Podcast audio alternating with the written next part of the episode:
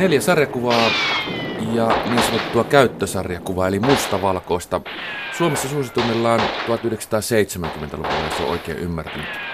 Korkea jännitys, toisen maailmansodan sotaa, ilmalla, maalla, meressä ja Tex Willer, joka sijoittuu tuhatkahdeksansataaviisikymmentä-kuusikymmentäluvun villiin länteen. Hyvää ja pahan taistelua ja klassinen western-kuvasto, mustavalkoinen sarjakuva sekin. Sitten ehdoton klassikko myös Mustanaamio, joka on enemmän aikanaan ollut lyhyttä tarinaa, mutta sitten muotoutunut suosion myötä myös pitkäksi. Eli tämmöisestä stripistä ja lyhyestä tuhatyhdeksänsataakolmekymmentäluvulla alkanut Yhdysvalloissa ja sitten tullut ihan albumimuotoon. Ja sitten brittisarjakuvaa Buster, urheilua ja erityisesti ainakin minun muistikuviin jäänyt jalkapallon sen takia, että Britanniassa on jalkapallo paljon suositumpaa kuin esimerkiksi jääkiekko, jota kun luin, luin tuota nuorena, niin seitsemänkymmentäluvulla kovasti itse jääkiekkopelaajana kaipailin, että miksi tässä ei ole jääkiekkoa. Mä ajattelin, että mä teen tällä kertaa kirjas, kirjakerhossa niin, että pyydän vieraaksi Yleisradiosta kaksi toimittajaa, Marko Pulkkinen ja Seppo Heikkinen. Tervetuloa. Ja sen takia niin läheltä, koska sarjakuva aikanaan mulle edusti tietyllä tavalla tämä mustavalkoinen sarjakuva sosiaalisen ja kaverisuhteisiin liittyvän pääoman vaihtamista ja keskinäistä kanssakäymistä kavereiden kanssa seitsemänkymmentäluvulla pääasiassa juuri näiden sarjakuvien osalta. Näitä vaihdeltiin toisille, näitä käytiin toisten luona lukemassa. Nämä oli suuri, suuria arvokkaita teoksia ja nyt Egmont Kustantamo on julkaissut näitä erittäin hienolla värikansilla ja todella paksuina pläjäyksinä uudestaan. Missä järjestyksessä te luitte nämä sarjakuvat, kun mä teille nämä käteen pläjäytin? Tässä on siis neljä kappaletta, mutta sivuja on varmaan, olisiko yli tuhat pitkälle yhteensä. Jos Seppo vaikka aloittaa. No Mustanaamio, sen sai joululahjaksi jo aikaisemmin. Sitten varmaan Korkea jännitys, Buster ja Tex Willer. Entäs Marko?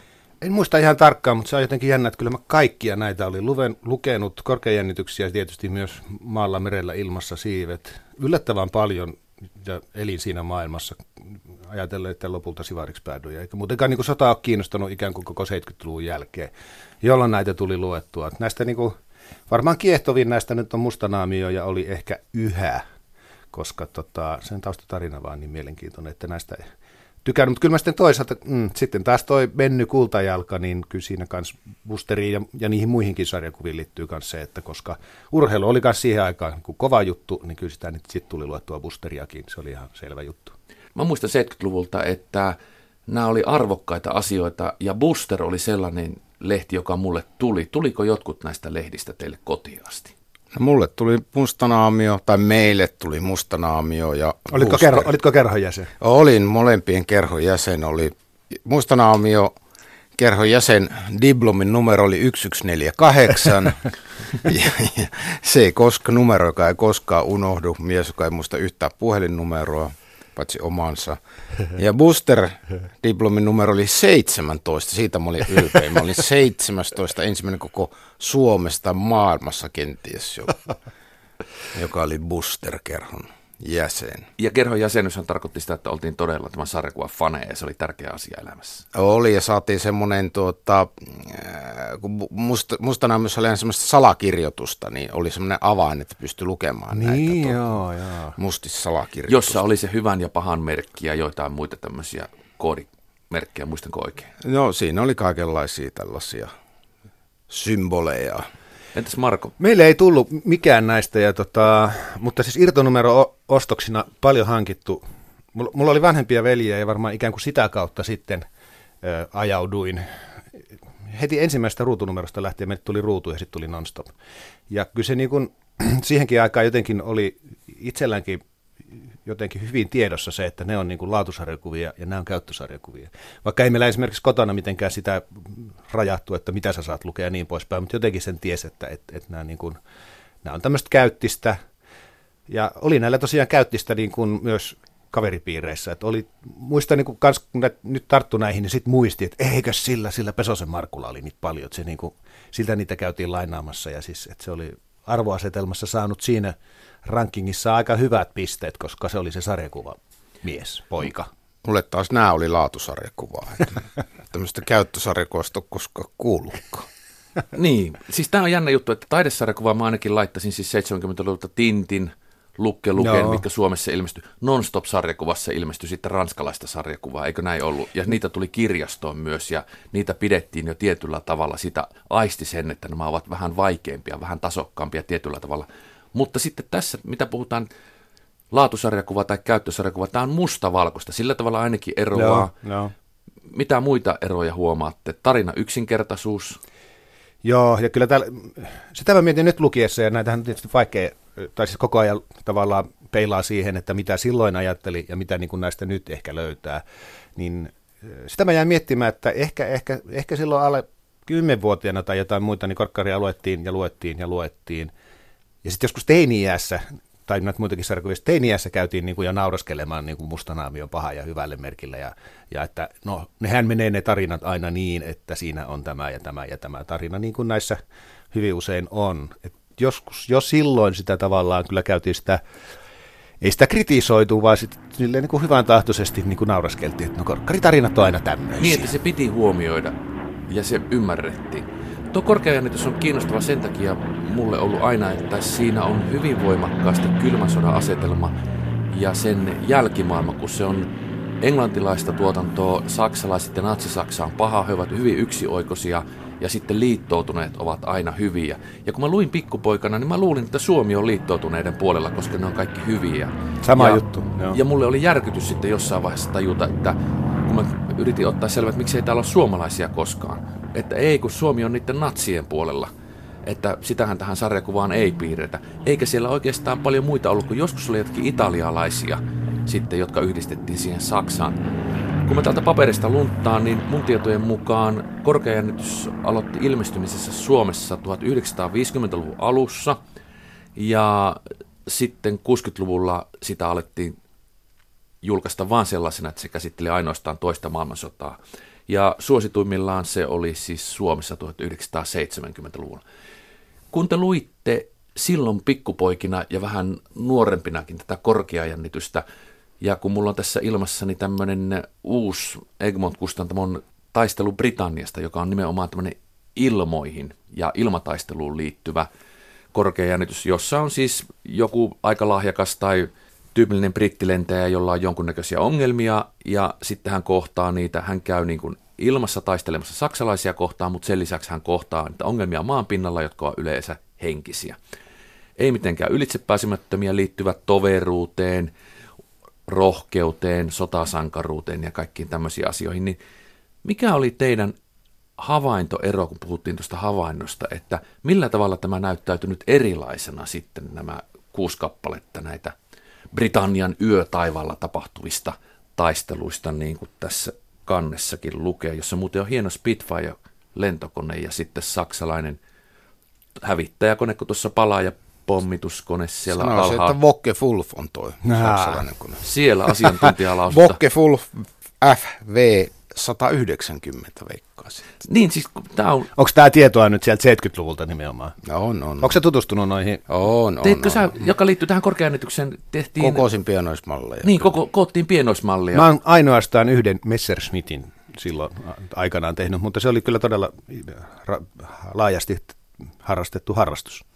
Samojen kavereiden joukossa, jotka luki näitä korkeajännityksiä. Ja sitten mä ajattelin, että kun tämä on tällä tavalla laadulla tehty, tämän, nämä on hienosti piirretty, erityisesti nämä ilmaan ja ilmataisteluun liittyvät jutut, ja piirtäjät on satsannut, ja varmaan piirtäjät on otettu töihin, mutta se, mitä mä arvostin kustantajan puolesta, oli tässä ja Tex Willerissä on tämmöiset lukunauhat, mm, jotka voi laittaa tänne väliin, kun jää johonkin tiettyyn kohtaan. Mutta täällähän oli siis myöskin näitä lentokoneiden malleja, Messerschmitt, Spitfire, lentävä linnoitus, amerikkalainen pommituskone, kuvattu yksityiskohtaisesti ja teknisiä yksityiskohtia näistä. Nämä teki muuhun vaikutuksen tässä korkeajännityksessä, mutta mitä sanotte siitä havainnosta silloin joskus seitsemänkymmentäluvulla, kun luettiin pikkupoikana näitä ja kun luitte nytten kannasta kanteita korkeajännityksen?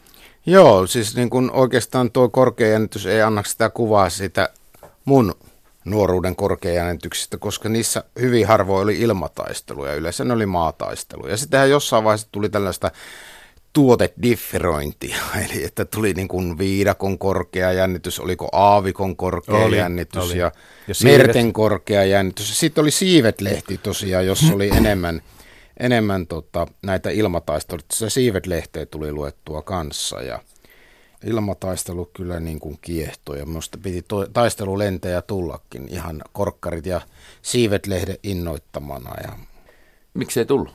No ei tullut, koska asuin Iisalmessa, Olvin vieressä, Luuniemellä lapsuuteni ja sitten siellä oli kerran, olisiko ollut joku yksitoista kymmenen, siellä oli tämmöistä yleisölennätystä ja mä sitten kanssa pääsin, jännitti hirveästi ensimmäistä kertaa lentokoneeseen ja sitten pääsinkin kyytiin ja no sitten siihen sattui takapenkille pari nuorta sälliä, jotka oli ehkä semmoisia kaksivitosia ja niillä oli tukeva krapula siinä ja taisivat ottaa huikkaakin vielä ja vetivät röökiä koko ajan siellä.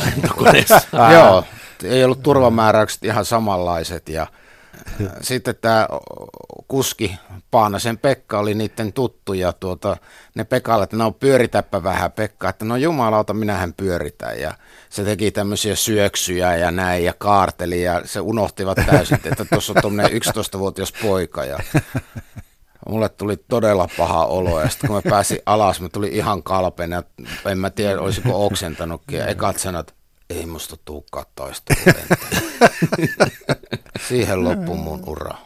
Luitko sen jälkeen vielä samoilla mielin ilmojen korkeajännityksiä? Täytyy, siellä mennään niin, ylös alasi ja ammutaan. Ehkä mä tajusin, ja että musta ei ehkä olisikaan sitten tohon. Että kyllä nämä kiehtovia tarinoita oli ja kyllä tähän maailmaan ja kyllä tätä ihaili tätä miehekkyyttä ja pelottomuutta ja tällaista. Että ajattelet, että sota on tämmöistä, sota on hauskaa. Niin parhaimmillaan se on siellä ilmassa. Se on, siinä sankaruutta. On se sodan, ja, ja siinä on se, mikä on action-elokuvan toiminta mm. tai hyvän kirjan, kun se lähtee viemään, että mitä seuraavaksi tapahtuu. Siinä on nopeutta, siinä on kuvakulmia, siinä on kaikkea sitä, mikä viehättää sodassa, jos on viehättääkseen. Tässäkään korkeajännityksessä, paljon siinä on sivuja. Onko siinä, odotas nyt, siinä on, onko melkein neljäsataa, melkein neljäsataa. Melkein neljäsataa ja kuusi tarinaa, niin siellä hyvin vähän tulee siviiliuhreja, jos ollenkaan, vaikka kysymys on siitä, että Britanniaa pommitetaan. Joo, ja mua ilahdutti kans, että jos, jos osuu, niin yleensä ehditään sitten laskuvarjolla hyppäämään, ja joskus siinä sitten sanotaan, että no, sinne meni pommittaja, mutta kuitenkin sankarilla pääsi sieltä pois. Kyllähän tällä, tällä luvulla, niin tota, tavallaan varmaan silloinkin nimenomaan on lukenut ja ehkä pitänyt siitä, siis kyllä nämä miehisiä tarinoita on, ja ne kertoo miesten välisestä kunnioituksesta ja sitten jollain tavalla niin kuin sodan säännöistä. Ja, ja varsinkin niin kuin musta tuntuu, että se perinteinen oli sitten korkkari maalla, merellä tai ilmassa on se, että on, on myös niin kuin vihollinen, joka ehkä tunnetaan jotenkin ja jostain nähdään, tuolla se taas on. Ja, ja, ja kahden miehen välinen kamppailu, jossa sitten tiivistyy se soti, sota, että siinä on maatkin toistensa kanssa tekemisissä. Ja sitten yksi perustarinahan tuossa tietysti on kanssa tosiaankin, että on vaikka nörtti ja sitten hän ei pysty oikein niin kuin lähtemään tuonne tuota, niin ilmaan, mutta sitten hänellekin löytyy se oma tehtävänsä ja sitten kun hän joutuu yhtäkkiä sinne pommittajan paikalla, niin hän osaa, vaikka hän on ajatellut, että hän elämässään vain... Vaikka hän ei ole yhtä miehekäs hän ei ole hänen serkkunsa. Juuri, joka... vaikka hänen serkkunsa ja vaikka hän on kokenut pahaa mieltä, kun hän on ampunut joskus linnun ja ajatellut, että hän vain ampuu skiit ammuntaa ja kuitenkin sitten tuntuu ihan hyvältä, kun se paha natsi kone sieltä tippuu. Et siinä on hyvin paljon tämmöistä kasvutarinaa ja juuri se, että ongelmat on sekä ö, maalla, siellä siis siviilielämässä tai siitä, että pääsenkö tuonne vaikuttamaan näihin sodan historian ö, asioihin tai sitten se, että miten se siellä sitten onnistuu ilmassa ja sitten ollaan. Kasvutarinoitahan on todella paljon. Pystyy lunastamaan paikkansa kyllä miehenä miesten joukossa kyllä ja olemaan isänmaalle hyödyllinen. Samalla tavalla pystyy lunastamaan paikkansa ainakin yläasteen aikana pihalla, kun osasi joitakin korkeajännityksen sanontoja. Kyllä. Kyllä. Achtung, Engländer. Mulle on jäänyt mieleen, mä en ole saanut saksaa, mä en lukenut saksaa ollenkaan, joka on ollut hieno korkkarikieli, on olemassa ihan tämmöinen ilmeisesti korkkarikieli. Mulle jäi tämmöinen mieleen, että sikoja kello, kello kahdessa. Sama, se oli sen mulle takia, tuttu. Ja aurinko on kello kaksitoista ja ne sijat ovat tietenkin lentäviä natseja ja kello kaksi on siitä kun laskenut taivaalla ympyrää. swinehundet siellä sitten menee.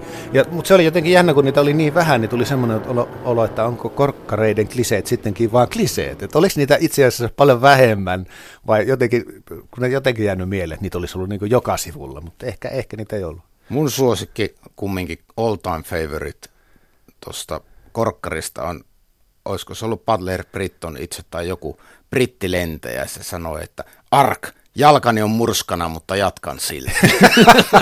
Siinä on hyvää elämäohjetta kelle tahansa. Never give up. Hmm. Maalla, merellä tai ilmassa. Hmm. Otetaanko seuraavaksi kirjakerhossa sarjakuvakäsittelyyn Mustanaamio, mies, joka ei kuole koskaan. Mä luin sitä sillä mielellä, kun se alkaa jostain tuhatyhdeksänsataakolmekymmentäluvun aika ensimmäistä mustanaamiosta, että onpas tämä kökkö. Ja sitten kun tommonen naamioitunut ulsteripoplariin vai mihin se nyt sitten kaupungissa pukeutuu, mutta että niin tämmöinen, miksi sitä sanoa sitä asua, joka hänellä on, kun se ei ole ihan semmoinen koko yöpuku, mutta että joku tämmöinen sininen trikoo, niin triko, hyvin yksioikoinen kaveri, hyvin yksioikoinen toiminta, hyvä ja pahan merkit sormuksissa ja sillä pätkästään rosvoa turpaan, mutta sitten löysin kyllä sen kahdeksankymmentäluvun mustanaamion, kun tuossa tarinat etenevät ja kehittyvät. Ja muistan, että miten viehätti se, kun mustanaamio asuu viidakossa, pääkalloluolassa, joo, sinne pääsee vain putouksen läpi just menemällä. Siellä on bykmikansa, jota hän hallitsee ja auttaa. Kiehtovaa. Ja kiehtovaa, joka vei vanhassa lasten tai nuorten kirjassa, että yksinkertainen maailma, mutta joka synnytti paljon muistoja. Mitä muistoja mustanaamion lukeminen synnytti teille?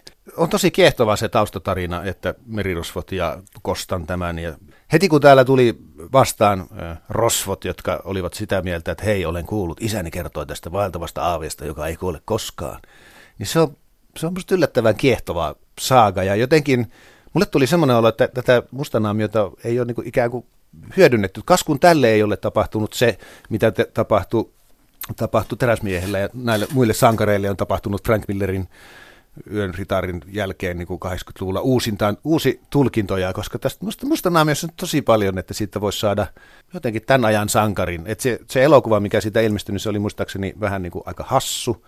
Toi, toi on kiehtova saaka, se on näistä niin kuin taustatarinaltaan musta ehdottomasti kaikkein kivi. Siinä on selkeästi hyvää ja pahaa ja Mustis on aina hyvien puolella. Hän on oikeudenmukainen. Ja naiset ihailee. Mm. Hän menee lentokoneeseen tai johonkin, niin hän oli niin vetovoimainen. Tässä jotenkin musta se on aika globaali, se jotenkin lentelee lentokoneella ja vieraitakin tulee jostain ja lapset lähtee New Yorkiin opiskelemaan. Ja siinä oli yllättävän paljon just tämmöistä. Ja tässä tietysti tällä lukukerralla oli, oli se mielenkiintoista, että on lapset ja on vaimo ja on niin kuin sanotaan tuolla yhdessä sarjassa, että naispuolisesta siis tytöstä voi tulla vaikka presidentti joskus, että se on näköjään elänyt aika hyvin ajan mukana, kun siinä on tekijät vaihtuneet. No toi varmaan sitten vähän myöhempää jo kahdeksankymmentälukua, koska nyt seitsemänkymmentäluvulla luin, niin Mustiksella Diana tuli jo kuvioihin, mutta ei sillä lapsia kyllä vielä ollut. Tämä on varmaan tämmöinen, että se on ajan myötä muuttunut uusia piirteitä. Näitähän, näitähän Ruotsi, Ruotsissahan Mustis oli kai kaikkein suosituin ja sitten ruotsalaisia piirtejä Suomessakin oli. Sitten oli joitakin suomalaisiakin piirtejä. Ja Lee Falkhan se oli, joka tämän alun perin aloitti. Ja amerikkalaista. Amerikkalainen oli alun perin. Mm. Kun Nä- korkea jännitys on britannialainen, niin mustanaamio amerikkalainen. Näkyykö amerikkalainen yhteiskunta teidän mielestä jollain tavalla tuossa mustanaamiossa? Jaa. Muutakin kuin, että se on suurkaupungissa aika kotonaan. Se näkyy muista sen käsikirjoittajien ja piirtäjien maailmasta. He tietää, minkälainen suurkaupunki on. Joo, kun tuossa kronologisesti luki tuota eteenpäin, niin se oli juuri vähän pettymys, koska musta tuntuu, että jokaisessa tarinassa pitäisi mennä sen pääkalloluolaan, sen vesiputouksen lävitse ja niin poispäin. Ja sitten tuolla oltiinkin kaupungissa ja tavallaan niin kuin se Mustissa oli jotenkin. Se ei ole niin viehättävää. Se ei ole niin viehättävää. Sen pitää, se, se... se pitää lähteä niin kuin viidakosta selkeästi selvittää kaupunkiin pahisjutut ja tulla takaisin. Kaupunki tuolla tietysti kuvataan paheiden ja keinottelun ö, paikkana, mutta niinhän se yleensä kuvataan. Mustanaamiossa on myös hienoja sanontoja. Siinä on oikein sanonta, että viidakon vanha sanonta ja sitten sanotaan jotain. Mm. Seppo osaa varmaan ulkoa vanhana mustanaamiokerhon jäsenenä, mutta mitä jäi tällä lukukerralla mieleen no. näistä sanonnoista? Joskus sanotaan, vaeltava aave lähtee viidakosta. Ja, ja sitten tietysti tämä, että kun se menee lentokoneeseen ja aina lentoemänät sanoo, että, että ei tänne saa tuoda koiria. Niin. Kyllä. jäätävä tuijotus ja en tiedä minkälainen ääni, mutta se on pakko olla tämmöinen baritoniääni. Ei se ole koira, se on vuoristosusi.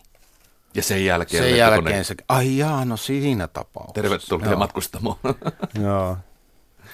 Ja vanhan viidakon sanalaskut, näitähän keksittiin sitten itse, että kun, kun krapulanälkä yllättää, ei minkään talon ruokavarat riitä. Vanha viidakon sananlaskuja, tällaisia vähän vanhempana poikana jo sitten. Joo, mutta se kertoo siitä, että tota se mustiksen vaikutus, että se on ollut mm. yksi huumorin laji, on mm. synnyttänyt. Mm. Nimenomaan vanha viidakon sanonta, ole mm. kova koville. Mm. Ja vaikka mustis ei enää ilmesty, niin mä oon ihan varma, että mustis edelleenkin jatkaa taistua oikeudenmukaisen maailman puolesta. Buster-sarjakuva britannialaista alkuperää ja suurimpina sankareina, niin kuin jo mainittiin, Benny Kultajalka, köyhistä oloista oleva poika, joka on selvästi orpo. Mummo häntä hoitaa ja he joutuvat muuttamaan sen takia, että rahat on loppu huonommalle asuinalueelle. Kun mä nyt tätä luin Benny Kultajalkaa, niin mä muistin, koska mä olin itse aivan äärettömän huono jalkapallossa, kun Bennyllä on semmoinen taikajuttu, että... Kanunakiinin kengät. Ja Kanunakiinin tarina, joka aina sitten seuraa, tai Bennyn tarina seuraa Kanunakiinin tarinaa. Hän löytää kirpputorilta muistaakseni, muistanko oikein ne Kanunakiinin kengät vai mistä vintiltä? Joo, vintiltä taisi löytyä. Joo. Ihmekengät, jotka tekevät hänestä mestaripelaajan. Ja tarinat menevät lähes aina niin, että Kyllä. kun on ratkaiseva ottelu tulossa, niin ne kengät ovat jossain hukassa. Joo. Kyllä. Ja ensimmäinen puoli aika voi mennä aivan pipariksi näiden kenkien häviämisen takia, mutta sitten toisella puoliajalla hän saa jälleen jostain ne kengät itselleen. Jonka jälkeen hän ö, tietämättään juoksee jonnekin paikkaan, koska mm. kengät käskevät hänen mennä mm. sinne. En ollut menossa sinne, mutta kengät pakottavat minut menemään. Näinhän ja siinä... pallo tulee sinne juuri. Ja, ja, ja sitten syntyy hieno maali. Joo. Miten Joo. mä olin havaitsevina, niin Marko Pulkkinen ja Seppo Heikkinen pientä sarkasmia tässä tämän Busterin kohdalla suhteessa tähän kenkätarinaan. No, kyllä se aika kliseiseltä alkaa tuntua ja sitten toi Benninkin vähän semmoiset väni sieltä. No mulle taas tämä oli hyvin terapeuttinen kokemus lukea. Mulla oli ihan sama, että mä olin ihan surkea jalkapallossa. Ja se oli kumminkin se tapa, urheilu oli se oli. tapa saada arvostusta ja ei mulla ollut edes jalkapallokenkiäkään. Niin tota, mä toivon, että mulla olisi jostain löytänyt tällaiset kengät ja päässyt takaisin A-joukkueeseen ja... kun oli A, A-joukkue ja A-sakki ja B-sakki urheilutunne, ja se oli hirveä nöyrytys olla B-sakissa. Poikani, joka on yhdeksänvuotias, mä annoin nämä sarjakuvat siihen niin kuin pöydälle, että haluatko näitä lueskella, ja sitten se niitä selaili. Ja tähän Busteriin se tarttui, johon hän oli tarttunut kyllä jo yhden numeron verran aikaisemminkin, oli, oli saanut lahjaksi joskus yhden yksittäisen Busterin jostain seitsemänkymmentä-kahdeksankymmentäluvulta. Ja kyllä se kovasti tuosta tykkäsi, ja kyllä mä muistan, niin kuin, ja siis... kun mä näen sen pelaavan kotona jalkapalloa ja haaveilevan kaikesta siitä, että hän pelaa nyt Manchester Unitedissa ja peli on kolme kaksi ja nyt hän tulee tuolta ja tekee maalin ja on pukeutunut jalkapalloasusteihin, niin kyllä mä siis niin kuin siihen samaan, kyllä tuossa Busteri, Busterissa tietysti on se ihana haaveilun paikka, että se on niin kuin vaikeuksien kautta ja sitten siinä hirveästi niin kuin sillä Benny Kultajalalle on aina kovat odotukset. Että sitä niin kuin tsempataan, mutta sitten onkin, että ei, hän olikin pettymys. No totta kai se oli pettymys, kun sillä ei ollut niitä kenkiä. Ja sitten se sieltä vaikeuksien kautta lausee voittoon. Ja, ja sinänsähän toi tarina ihan hauskasti etenee, koska noustaan tavallaan koko ajan johonkin kohti, kohti poikien maajoukkuettahan siinä ollaan menossa. Niin se, se, sen siinä oli viehättävää, mutta kyllä ne jokainen tarina oli periaatteessa toistensa kopioita. Oli, oli ne sitä, mutta tuota... Benny oli myös semmoinen hirveä ahkera ja tunnollinen. Se oli selkeä pää, päämäärä ja se oli orpo ja mummo hoiti sitä, mutta se aina teki, se treenasi itsekseen, se oli ahkera ja kiltti ja mummo sanoi jotain, niin se teki aina sen. Että sitäkin mä jotenkin ihailin sitä, että halusin olla samanlainen kuin Benny. Hyvä poika. Sitten Tex Willer, western-pläjäys ja tässä Egmontin kustantamassa kirjassa on aivan järjetön määrä sivuja, seitsemänsataakahdeksankymmentäneljä ja myöskin tämä hieno mainitsemani lukunauha, kun tämä jää jossain vaiheessa yön pimeänä tunteena kesken, eikä tiedä vielä, että kuinka Texille käy. Mä luin tätä Tex Willeria ja viehätyin todella paljon tästä western-kuvastosta. Täällä on kaikki se, mikä on hyvissä länkkäreissä. Tex itsessään on kyllä vähän yksinkertainen mies, mutta niinhän monesti toiminnanmiehet ovat. Joo. Ja sitten tässä on junia, kanjoneita, hevosia, rosvoja, saluunoita, ammuntaa, intiaaneja, vankkurikaravaaneja ja vapautta preerialla ja ollaan vielä hyvän asian puolella. Tämän Tiiliskiven nimi on Flagstaffin suuri vehkeily ja Tex joutuu siinä sitten tämmöisen salaliiton uhriksi ja jopa vankilaa joksikin aikaa, josta Kit Carson ja muut hänen parhaat kaverinsa hänet pelastavat, mutta, mutta tämä vei suoraan western-elokuvien ja joidenkin kirjojen, jotka liittyy sitten taas Kanadan erämaihin ja sinne pariin, mutta minne Tex Willer vei teidät vai veikö minnekään? No mua se ei kyllä oikein vienyt minnekään, että niin kuin jos ajatellaan verrattuna Korkkarin sota- ja ilmataistelumaailma, Busterin jalkapallomaailma ja Mustiksen viidakko ja sankarusmaailma, niin aikanaan seitsemänkymmentäluvulla Tex Willer ei puhutellut kyllä yhtään ja toi villilännen maailma ja se, että on pitkiä tappelukohtauksia ja tämä, niin ei, eikä nytkään, että en mä jaksanut sitä kovin pitkään lukea, että se maailma vaan ei sillä tavalla kiehdo niin kuin nämä muut maailmat. Joo, kyllä mustakin muuten tuntuu, että mä oon lukenut esimerkiksi korkkareita enemmän kuin Tex Willereitä ja muutenkin niin kuin tuo, ehkä en ole myöskään niin lännen mies, että jotain Blueberryä ja sun muita tietysti on tullut kans luettua. Mulle niin kuin, mua yllätti vähän se, että tota, semmoinen olo, että on se aika eeppinen tarina ja justiinsa, että no päästäkää nyt se mies sieltä vankilasta, että eikö tässä voitaisiin edetä eteenpäin, että se yllättävän hitaasti eteni. Ja sitten mulla oli semmoinen jotenkin kuitenkin mielikuva, että tuossa olisi niin kuin ehkä, ehkä niin kuin kuvissa hien käytetty enemmän jotenkin jännittäviä kuvakulmia ja ehkä joku aavapreeria, joka jatkuisi aukeaman yli tai jotain semmoista. Ja semmoinenhan siitä periaatteessa niin kuin puuttuu, että se on aika niin kuin semmoista metritavaraa, mikä siitä tulee vastaan, niin se on selvästi jotenkin se vaikutus on enemmänkin myös tommoinen niin kuin eeppinen tarinallisuus kuin, kuin, niin kuin hieno sarjakuvallisuus. Tässä on Renne Nikupavolan suomennos, mutta Tex Willer yllätti minut sillä tavalla, kun katsoin sen taustoja. Että onko tämä uusi suomennos, tiedäksä? Sitä mä en tiedä, mutta tämähän on siis uusi kirja. Tämä on ilmestynyt siis tämä tarina aikaisemmin Suomessa seitsemänkymmentäluvulla ja sitten kahdeksankymmentäluvulla. seitsemänkymmentäkaksi ja sitten tämä jatko kahdeksankymmentäviisi kahdeksankymmentäkuusi. Okay. Tässä on siis ensin joku viisisataa sivua yhtä tarinaa ja sen jälkeen sitten vajaa parisataa sivua muistaakseni sitten sitä toista tarinaa. Mutta se, mikä mut yllätti Tex Willerissä, joka ei liittynyt lapsena ollenkaan siihen lukukokemukseen, oli se, että se on italialaista alkuperää täysin. Yeah. Italialaiset käsikirjoittajat, italialaiset piirtäjät ja tässä Bonelli ja Nicolo. Ja sitten kun katsoin lähemmin sitä useampia Tex Willereitä kirjastoa myöten, niin niissä on jatkuvasti vaihtuu piirtejä, käsikirjoittaja. Yeah. Yeah. Ja se on, täytyy olla todella suosittu Italiassa, koska se elää ja voi niin hyvin niin pitkän aikaa. Ja tämä maailmahan on kuitenkin ihan täysin amerikkalainen. Tässä on vähän semmoinen niin spagettivesterneissä. Mulle tuli että, kyllä myös sama mieleen. Että se on onko jännä, kun silloin näitä on lukenut, niin ei ollut nähnyt yhtään spagettivesterniä, niin tietysti sitä hyppäsi niin kuin tavallaan ahataan Amerikkaan.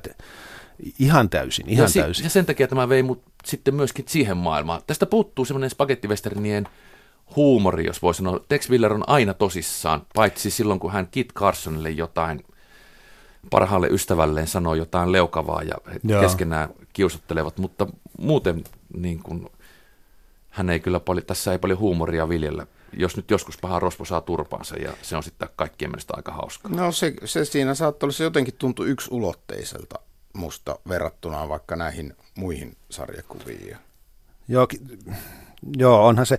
Mä en tiedä, onko se huumoria vai ei, mutta mä, mä just luin sieltä, kun se siis niin kuin, kielihän oli aika hauskaa, siellä on niin kuin kelmi, heittiö, kolttoset, lempo, peijakas, ryökäle, liero ja hornan portit. Siellä oli niin tämmöisiä sanoja, joita, joista mä sinänsä hirveästi tykkäsin. Sitten mä en tiedä, oliko tämä, niin kuin tämä musta niin kuin yllättävän ronskiltahan tämä tuntui, että meneekö tämä huumorin puoleen aina kun siellä oli tämmöistä, niin kuin, että paha periköön hänet, jos hän osuu tielleni toista ja toisissa olosuhteissa, panen hänet nielemään hävyttömyytensä survomalla Winchesterini piipun hänen kurkkuunsa, johon toinen sanoo, jos sellainen tilaisuus tulee, kutsu minut katsomaan ehdottomasti. Ja siitä tuli semmoinen olo, että on nämä aika raakoja periaatteessa, niin kuin miten, miten nyt määrittelee, mutta että niin kuin semmoinen miehinen ja että hampaat kurkkuun, niin se on koko ajan tässä mukana. Ja vielä sitten se, että väkivaltahan on paljon kovempaa Tex Willerissä kuin korkea jännityksessä, joka kuitenkin kertoo sodasta. Tässä niin kuin pannaan reilusti turpaa ja ammutaan ja Joo.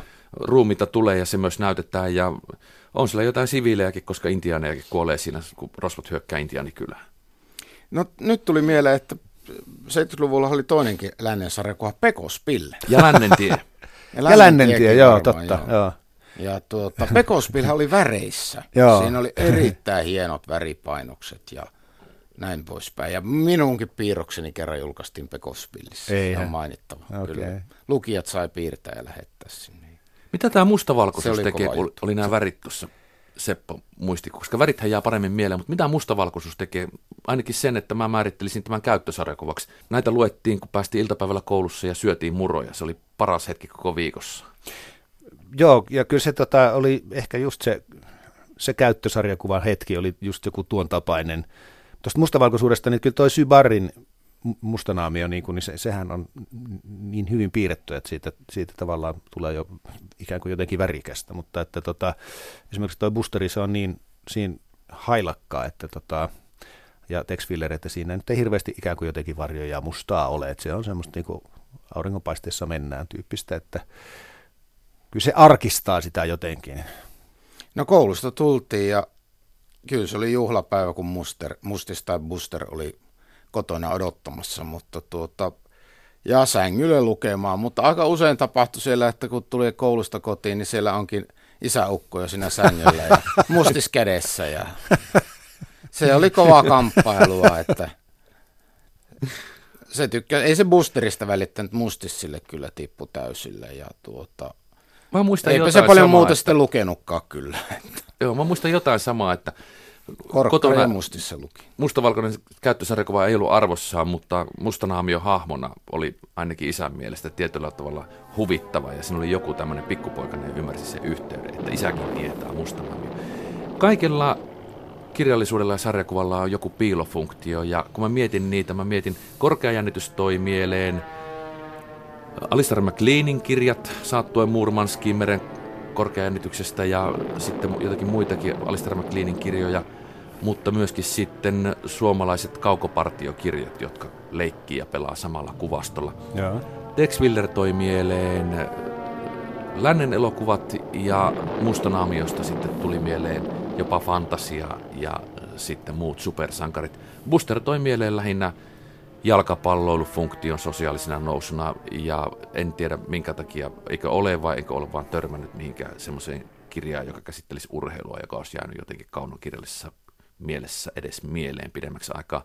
Mutta mikä on teille, kun te olette nyt aikuisina miehinä lukeneet näitä uudestaan, se päällimmäinen tunne ja ymmärrys siitä, että millä tavalla nämä luke- lukukokemukset ja sarjakuvat näyttäytyvät teille nyt? Näitä kirjoja ei tällä kertaa voinut millään niin olla lukematta sitä, sitä vasta, lukematta sitä vasten, että tota, on esimerkiksi yhdeksänvuotias poika, että jos hän tarttuu, mitä hän näistä saa, ja jotenkin ihan eri tavalla siinä mielessä luin kuin tietysti silloin, kun itse oli yhdeksänvuotias. Korkkarissa on tämä miehisen kunnian säännöt, ja, ja tavallaan ehkä sama Tex Willerissä hyvän pahan taistelu, ystävistä huolehtiminen myös tavallaan, omalla tavallaan myös se, koska ne intiaanit, jotka ovat siellä täysin sivuosassa, on kuitenkin jollain tavalla ikään kuin, että kunnon mies niitä siellä suojelee.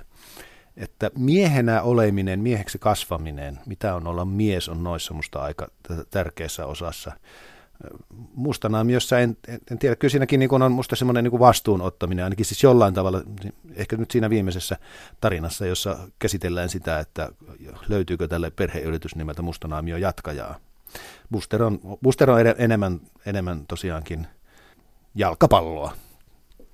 No joo, että kyllä nyt kun luin noita, niin kyllä Mustis ja Benny Kultajalka mun mielestä toimi näistä parhaita, että niistä sai viboja kyllä edelleenkin. Että oikeastaan toi Bennyn lukeminen oli suorastaan terapeuttinen kokemus, että just sen niin kuin muisti sen oman fiiliksensä ja mitenkä niin kuin tuntui hyvältä ja niin kuin Bennyn puolesta, että se onneton kompurajalka ja se sai ne kengät ja siitä tuli sankari. Ja se tuntui tosi hyvältä. Tietysti Mustiksesta nyt samalla kun luki, niin kyllähän se nyt tajusi, että onhan se aika kolonialistinen niin sanotusti, että valkoinen mies, kääpiöheimo ja viidakon valtijana, että Mustis on se viisas, jolta mustat käyvät kysynä, kysymässä neuvoa ja näin poispäin. No joo, ja Korkkari nyt tietysti tuntui aika mustavalkeelta, että siinä on niin kuin hyvää ja pahaa, eli ihan tälleen niin kuin monoliittisesti englantilaiset on hyviä ja saksalaiset pahoja. Saksalaisiahan niin kuin ei esitetä kasvoilla, ne on aina vaan tulee jostain lentokoneesta ja niitä ei niin kuin koskaan näytä, joku nimi ehkä saattaa olla, tai ne on yleensä vaan hunneja tai sikoja. Ja, ja joskus yhdestä parissa tarinassa, kun oli sitten näytetty henkilönä joku saksalainen, niin sitten se oli joku tämmöinen kiihkonatsi. Ja ne ei ole tavallisia ihmisiä ollenkaan. Ja joo, kyllä toi Korkkari on aika, aika mielenkiintoinen, koska se on niin selkeä ja hyvä paha asetelma. Kyllä mulla kävi mielessä, että entäs, ja siitä tulee vähän semmoinen olo, että kyllä tämä voisi niin kuin jonkun puolustusvoimaa hyväksymään olla, että näin nämä pitää nyt niin kuin näyttää tämä asia, että asetelma on tämä ja sillä selvä. Että olisi nyt kiva nähdä vaikka Jugoslavian sodan korkea jännitys, hmm. jossa olisi niin kuin hyvät ja pahat, menisi aivan sekaisin, että hetkinen, ketkäs tässä nyt teki mitä.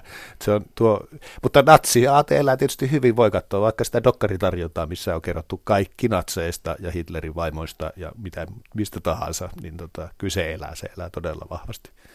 Jos teidän pitäisi yksi näistä ottaa mukaan ja sanoo vuosikymmenten jälkeen sitten, kun olette kasvaneet viisikymppistä miehistä isoisien ikäiseksi, että pojanpoikani, lue tämä sarjakuva, niin mikä Mustis. Näistä neljästä on? Mustis, Mustis.